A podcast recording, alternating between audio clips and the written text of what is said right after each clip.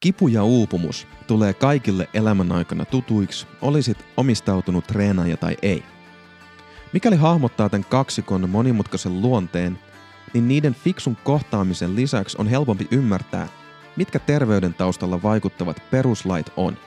Näiden vakaiden perustusten päälle on sitten hyvä rakentaa kokonaisvaltainen ja pitkäaikaisesti toimiva asenne treeniin, ravintoon, palautumiseen ja terveyteen.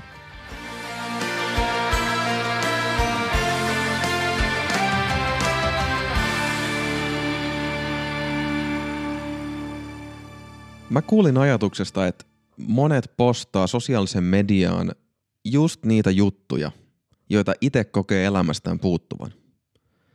Eli tämän ajatuksen nojalla sit iloiset pariskuntakuvat kätkeekin ratkaisemattomien ongelmien vyyhdin. Itse varma fitnessaatelinen kärsiikin huonosti itsetunnosta ja sitten vaikka suuremmoisia voimia esittelevä punttihirmu saattaa tuntea olonsa aika heikoksi. Eli saattaisi olla ehkä niin, että se vanha sanonta siitä puhemista puute pätee myös somen maailmassa ihan niin kuin muussakin elämässä. No, omalla kohdalla mä sitten olen jäänyt vähän miettimään tätä ajatusta. Ja et huomasin, että on kyllä pienen pohdinnan aika.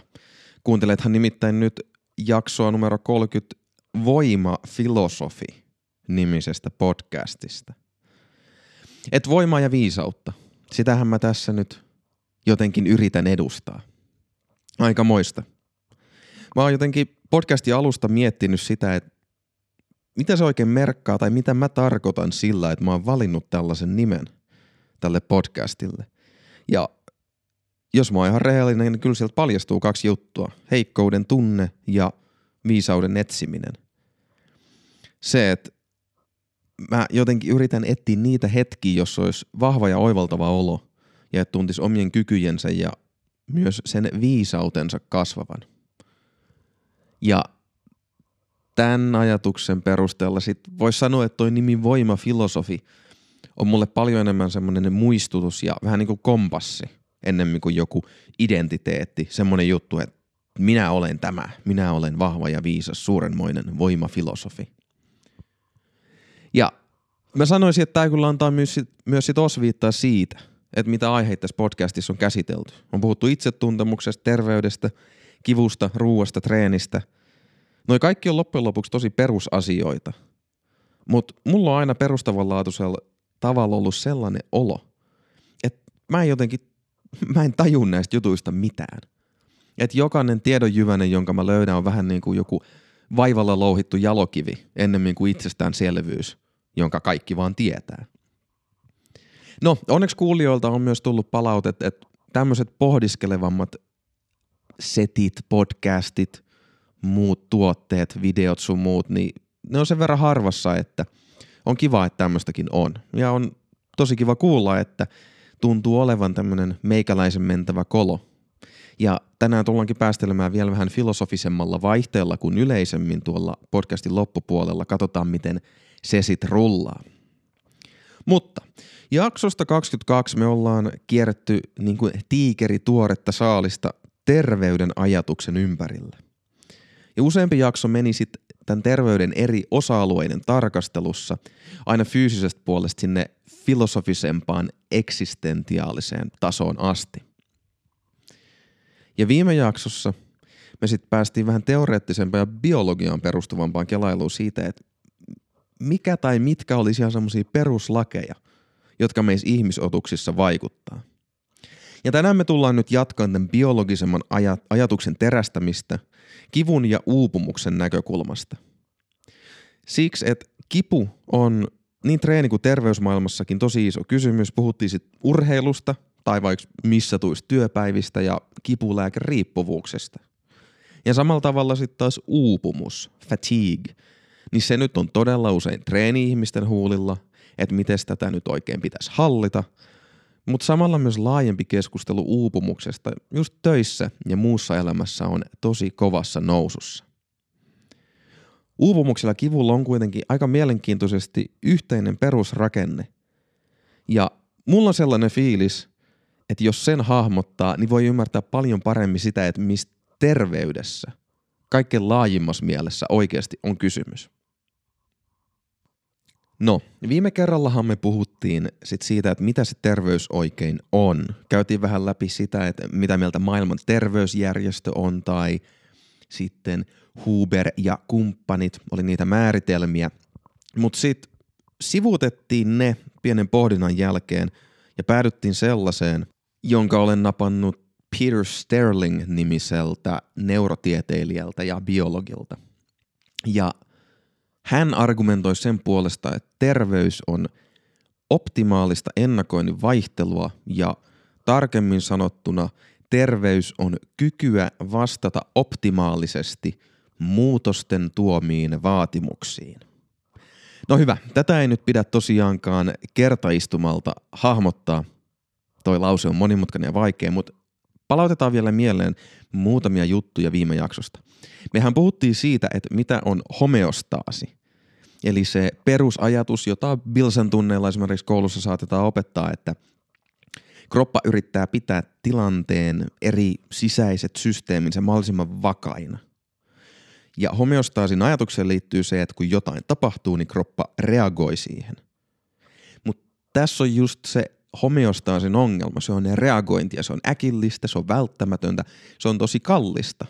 Sen takia, että meidän kropat on rakennut, rakentuneet sellaisella tavalla, että se pystyy ottaa jostain muualta, vaikka happea esimerkiksi, vatsan ja sisäelinten verenkierrosta voidaan siirtää happea ja enemmän verta isoille lihasryhmille silloin, kun vaikka liikkuu ahkerasti.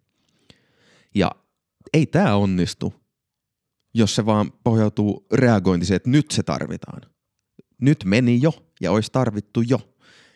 Ja tämän takia, ja erityisesti tämän Sterlingin korostamana, mistä mä pidän todella paljon sen takia, että tästä asiasta ei oikeastaan ikinä puhuta. Mä en ole ikinä kuullut vaikka sekä liikunta-alalla on ollut ja toki lukiokoulutuksen käynyt läpi ja niin päin pois, että allostaasi, kropan kyky ennakoida, aivojen kyky yhdistellä siitä, että mitkä sen aiemmat kokemukset on, mitä sieltä muistinperukoilta löytyy – ja miten se yhdistyy just tällä hetkellä sisältä ja ulkoa tuleviin mahdottoman monimutkaisiin joukkoihin eri signaaleja. Että miten niistä yhdistellään sellainen kokonaisuus, että sitä aivot päättää, että hei, pian mä varmaan tarviin tota. Ja pian mun kannattaa tehdä noin. Joten nyt mun kannattaa tehdä noin ja näin, että se sitten onnistuu. Ja tämä ennakointi on niin valtavan cool juttu just sen takia, että kun nämä eri signaalit yhdistyy – ja nämä aivot tekee näitä valistuneita tai toisinaan vähän vähemmän valistuneita arvioita siitä, että miten resurssit kannattaisi suunnata, niin sitä kautta ylipäänsä me pysytään toiminnassa. Ja mehän puhuttiin sitten korkeasta verenpaineesta esimerkkinä. Et no, se miten se syntyy, niin siinä on taustalla moni juttu. Stressiä, unettomuutta, suolaa, rasvaa, liikkumattomuutta, iso vyyhti erilaisia tuommoisia laajoja asioita, jotka liittyy omaan käyttäytymiseen ja niiden seurauksena syntyy monia monia fysiologisia prosesseja. Ja siitä aivot yhdistelee näistä kaikista sen, että hitto, nyt on kyllä pakko pitää verenpaine korkealla. Ja homma sit menee sinne korkealle tasolle, sinne punaiselle tasolle. Ja jos sitten tulee krooninen tila, niin sitten se pysyy siellä. Ja tässä nyt on sitten se ongelma, että koska se pysyy siellä punaisella tasolla eikä heilahda, niin sit on mahdotonta vastata just näihin muutosten tuomiin vaatimuksiin kovinkaan fiktus, fiksusti.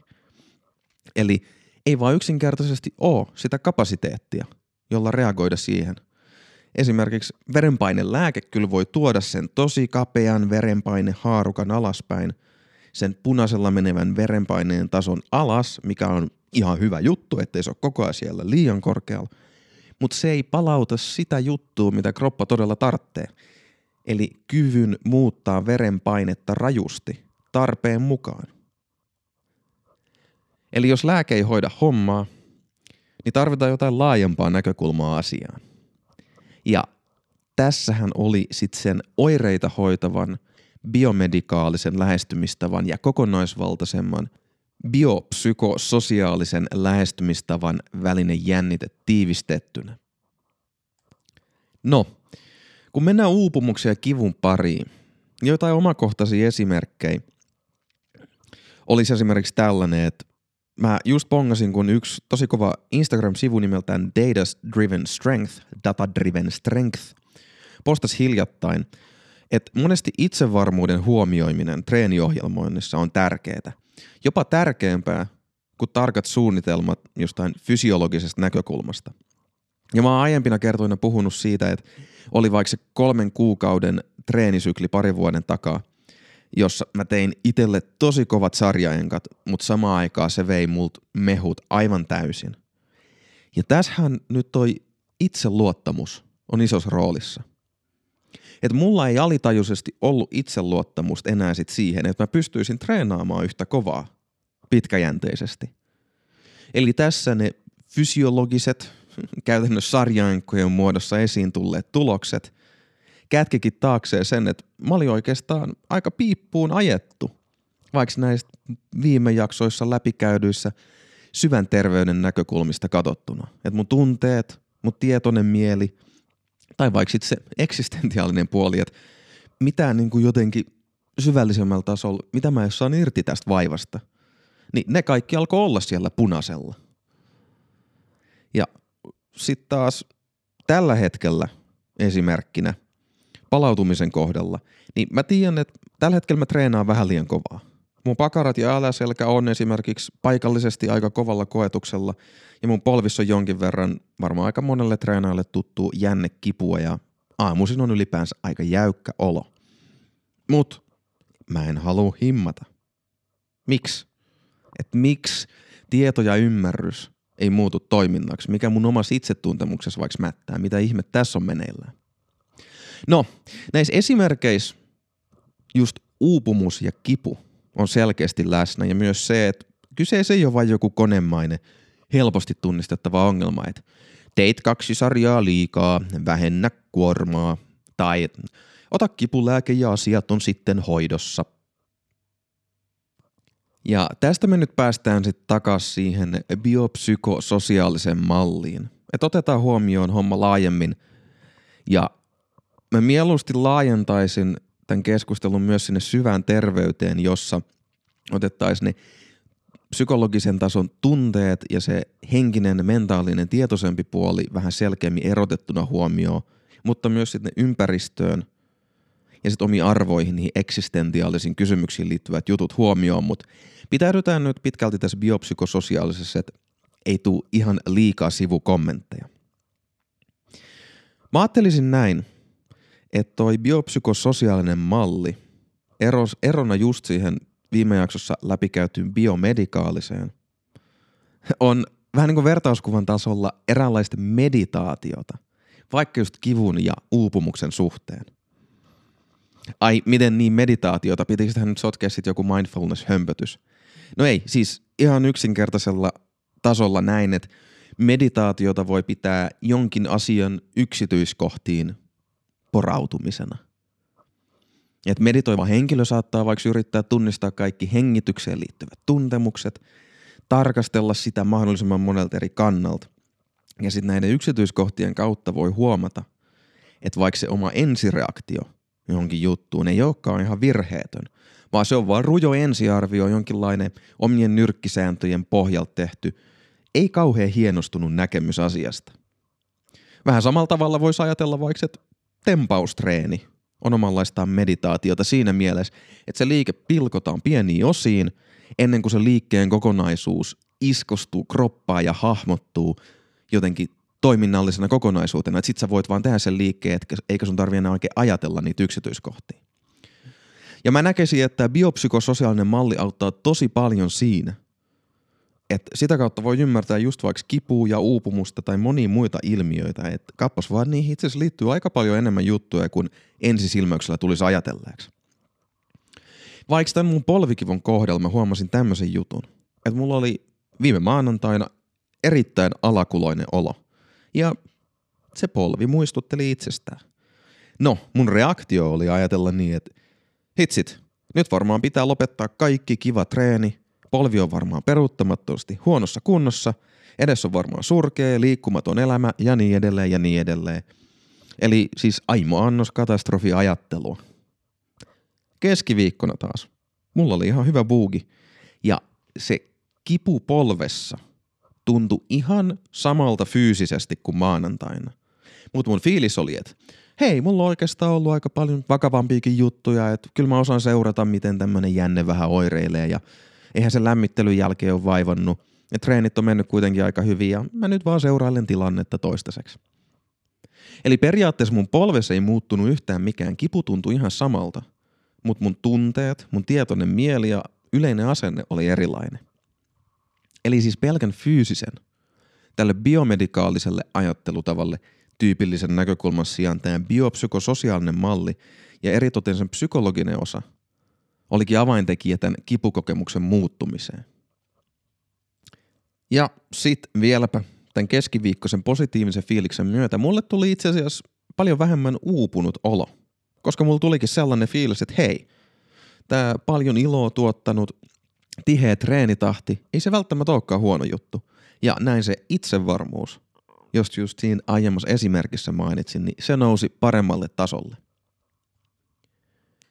No, sä saatat muistaa kipukäsitelleestä jaksosta 10, että tämän biopsykososiaalisen ajattelumallin mukaan kipuun yhdistyy just nämä monet seikat. Fyysiset, niin kuin vaikka aistihavainnot tai joku tulehdustila. Psykologiset, niin kuin pelkoahdistus, odotukset, aiemmat kokemukset. Tai vaikka sosiaaliset seikat, kuten muiden reaktiot tai ihan vain tiedot siitä, että muilla on ollut tietynlaisia kokemuksia. Ja näistä sekä monista monista muista jutuista aivot, mieli – sitten yhdistelee sen jonkinlaisen kivun kokemuksen, jonka sä sit omassa tietoisessa päässä koet, että kääk, apua, apua, apua, kipua, tai hmm, kappas, kipua, mitähän se kertoo. Ja uupumus toimii oikeastaan ihan samalla tavalla. Aluksi esimerkiksi aivan sun tietämättä sydän alkaa sykkiä vähän eri rytmillä, kun tarve reagoida ympäristöön muuttuu. Ja jos ei se riitä, niin siitä pikkuhiljaa homma aletaan eskaloida. Hormonit, immuunijärjestelmä ja aivot alkaa tehdä semmoisen juttuun, josta sulla ei ole harmain aavistustakaan. Ja lopuksi sit, jos mikään näistä ei oikein saa sitä orastavaa ylikuormituksen ongelmaa ratkaistua, niin aivot lähettää sulle viestin vähän niin kuin sieltä kentältä, että hei, etkö sä nyt hitoa huomannut, että me 37 triljoonaa solua ollaan täällä vähän niin kuin pulassa, että voiko sä nyt oikeasti himmata? Ja tämä tunteista ja ajatuksista koostuva kokemus on se uupumus, jonka sä sit varsinaisesti mielessäsi koet. Ja ainakin mulle tämä on valtavan kutkuttava ajatus, koska tämä johdattaa sitten takaisin sen aiemmin mainitun itsevarmuuden luokse. Mutta ei ihan niin kuin ekana ajattelis. Aivotutkijat on nimittäin yrittäneet jo hyvän aikaa palastella kasan sitä, että mitä esimerkiksi uupumus ylipäänsä on. Ja tällä hetkellä silloin aika ovella määritelmä, nimittäin varmuuden tai luottamuksen menettäminen allostaattisiin ennusteisiin. Eli kun tässä puhutaan varmuudesta ja luottamuksesta, niin ei puhuta pelkästään siitä, että mikä sun oma tietoinen fiilis on, vaan siitä, että miten sun koko olemus, kroppa, tunteet, tietoisuus ja kaikki sen ympärillä tapahtuva yhdistyy sun aivoissa semmoiseksi kokonaisuudeksi, jota sun aivot sit arvioi, että hei, onks, onks mulla nyt homma hanskassa vai ei. Jos sit aivoilla tulee sellainen fiilis, että homma ei tosiaankaan ole hanskassa, niin sieltä sitten se uupumuksen signaali tulee. Tämän viestihän voi tietoisesti sitten vaikka sivuuttaa tsemppaamalla, stimulanteilla tai välinpitämättömyydellä, mutta se ei lainkaan paranna sitä aivojen itsevarmuutta – vaikka sä voisitkin sun tietoiselle mielelle vakuutella, että ei, ei, kyllä, kyllä tämä menee hyvin, että se on vaan pintanaarmu. Mutta nyt kun tämä uupumuksen tunne on sitten päässyt pintaan, niin se itse on jo merkki siitä, että sun aivot ja kroppa on epävarmat siitä, että pystyykö sä ylipäänsä selviämään niistä jutuista, mitä on meneillään. Ja sitten ne uupumuksen varsinaiset tunteet alkaa tulla pintaan ja toistuu. Tunne siitä, että vaikka kroppa ei tottele, tai tunne siitä, että olo ei ole hallinnassa, ajatukset ja tunteet alkaa laukata omilla raiteillaan. Ja nämä on sitten jälleen noista aiemmin mainituista eri tasojen signaaleista koostettu sanoma, joka kertoo just siitä, että hei, me ei nyt enää pystytä ennakoimaan tarpeeksi hyvin, me ei tiedetä, mistä tarvitaan tätä hormonia tai tota happi- tai sokerimolekyyliä. Et nyt ympäristö ja sisäinen miljö on muuttunut liian vaaralliseksi. Meidän on nyt jätettävä tämä allostaattinen ennakointi pois, ei pysty enää olemaan fiksu, vaan meidän on yksinkertaisesti laitettava vaan kaikki resurssit liikkeelle, kaikkien on reagoitava sillä homeostaattisella tavalla. Nyt on paniikki, hätäseis, stop. Ja lisämielenkiintoa tämä uupumussetti saa vielä siitä, että yleinen aivojen itseluottamukseen liittyvä ajatus näyttää itse asiassa pätevän sekä pitkällä että lyhyellä aikavälillä. Eli tätä ajatusta voi soveltaa valtavan laajasti yksittäistapauksista koko elämää koskeviin rakenteisiin. Mieti esimerkiksi sun kovimpia fyysisiä ponnistuksia, jos oot esimerkiksi ikinä tehnyt sellaista treeniä, joka vie ihan kaikki mehut. Jossain kohtaa treeniä on saattanut tulla sellainen olo, että ei hitto, että mä en tiedä pystynkö mä tähän. Tai sitten oot vaikka saattanut vaipua sellaiseen suorittavaan apatiaan, jos vaan sä et ole enää ollenkaan läsnä. Tämä on merkki akuutista uupumuksesta, että nyt vaan alkaa resurssit loppuu ja aivot ilmoittaa sen väsymyksenä ja äkillisenä uupumuksena. Jos taas toi toistuu ja toistuu, niin kuin esimerkiksi siinä mun kolmen kuukauden raastavassa treenisyklissä, tai vaikka sitten vielä hurjemmin jossain vuosikausia kestävässä stressivyörytyksessä, niin ihan samalla tavalla se uupumuksen kokemus sieltä kohoaa. Tässä jälkimmäisessä tapauksessa se vaan on pitempiaikainen ongelma. Yksittäisessä treenissä toki voit sempata vaan läpi, tai sit voi ajatella, että no mä otan ensi kerralla vähän iisimmin, tai ohjelmassa voi olla sit suunnitellut kevyet viikot, tai vaikka sit koko treenifilosofia voi olla suunniteltu niin, että se uupumuksen tunne ei pääse kehittymään. Mutta laajemmassa mielessä sit jatkuvasti kuormittava elämä, josta seuraa krooninen uupumus, voi vaatia paljon paljon laajemman kaikkia näitä vaikka syvän terveyden osa-alueita tarkasteleman syynin, jossa sit voi alkaa tunnistaa ne jutut, oli ne sitten nykyisiä tai menneitä, jotka yhä tuntuu kuormittavan itseä. Ja sitten kun taas pääsee takas kiinni sellaisen tekemiseen, jos alkaa tulla niitä onnistumisia ja on sellainen olo, että hei, joo, tää, tää on ihan sopiva haastavaa. Et mä opin, mä kehityn, joo, mä pystyn kohtaamaan nämä haasteet. Niin sitä kautta se uupumus alkaa hiipua. Ja tällä tavalla se kokonaisvaltainen itsevarmuus, siis sun tietoisen itsevarmuuden lisäksi, alkaa palata sellaiselle tasolle, että pystyy taas toimimaan itselleen optimaalisella tavalla – ja kivun kohdalla tämä ihan sama ajatusketju pätee. Ei nyt käydä sitä kokonaan läpi, koska jakso 90 voi antaa siitä jonkin verran osviittaa, mutta mä rakastan tätä anekdoottia kivun hoidosta. Et potilas menee lääkärille ja valittaa alaselkäkivuista ja lääkäri sanoo, että all right kuules, ähm, mitä jos sä vaikka perjantaina ottaisit pari shottia ja menisit vaikka tanssimaan? Ja älä nyt ota tätä hoitoohjeena hölmö podcastajan suusta. Mutta tämä on oivallinen esimerkki siitä, miten sitä kokonaisvaltaista itsevarmuutta, sitä aivojen kykyä ennakoida ja säädellä koko kroppaa voi alkaa työstää. Monestihan on niinku ikään kuin tosi vaikea vakuuttaa oma selkä, silleen sä mietit mielestä, ai se selkä sattuu, niin on, on vaikea vakuuttaa se, että hei, sä oot ihan fine selkä, ei mitään hätää, sä voit liikkua, sä voit taipua, kiertyä, sä voit nostaa juttuja.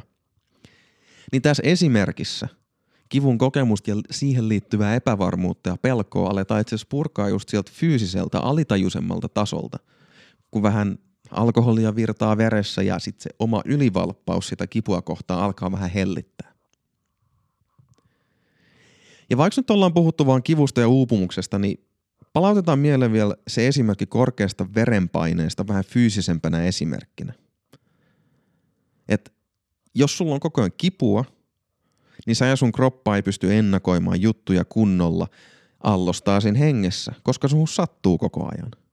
Jos sä oot uupunut, niin sä ja sun kroppa ei myöskään pysty tähän allostaattiseen ennakointiin, koska se sisäinen ilmapiiri on koko ajan se, että hei, nyt ei pysty, tää on liikaa.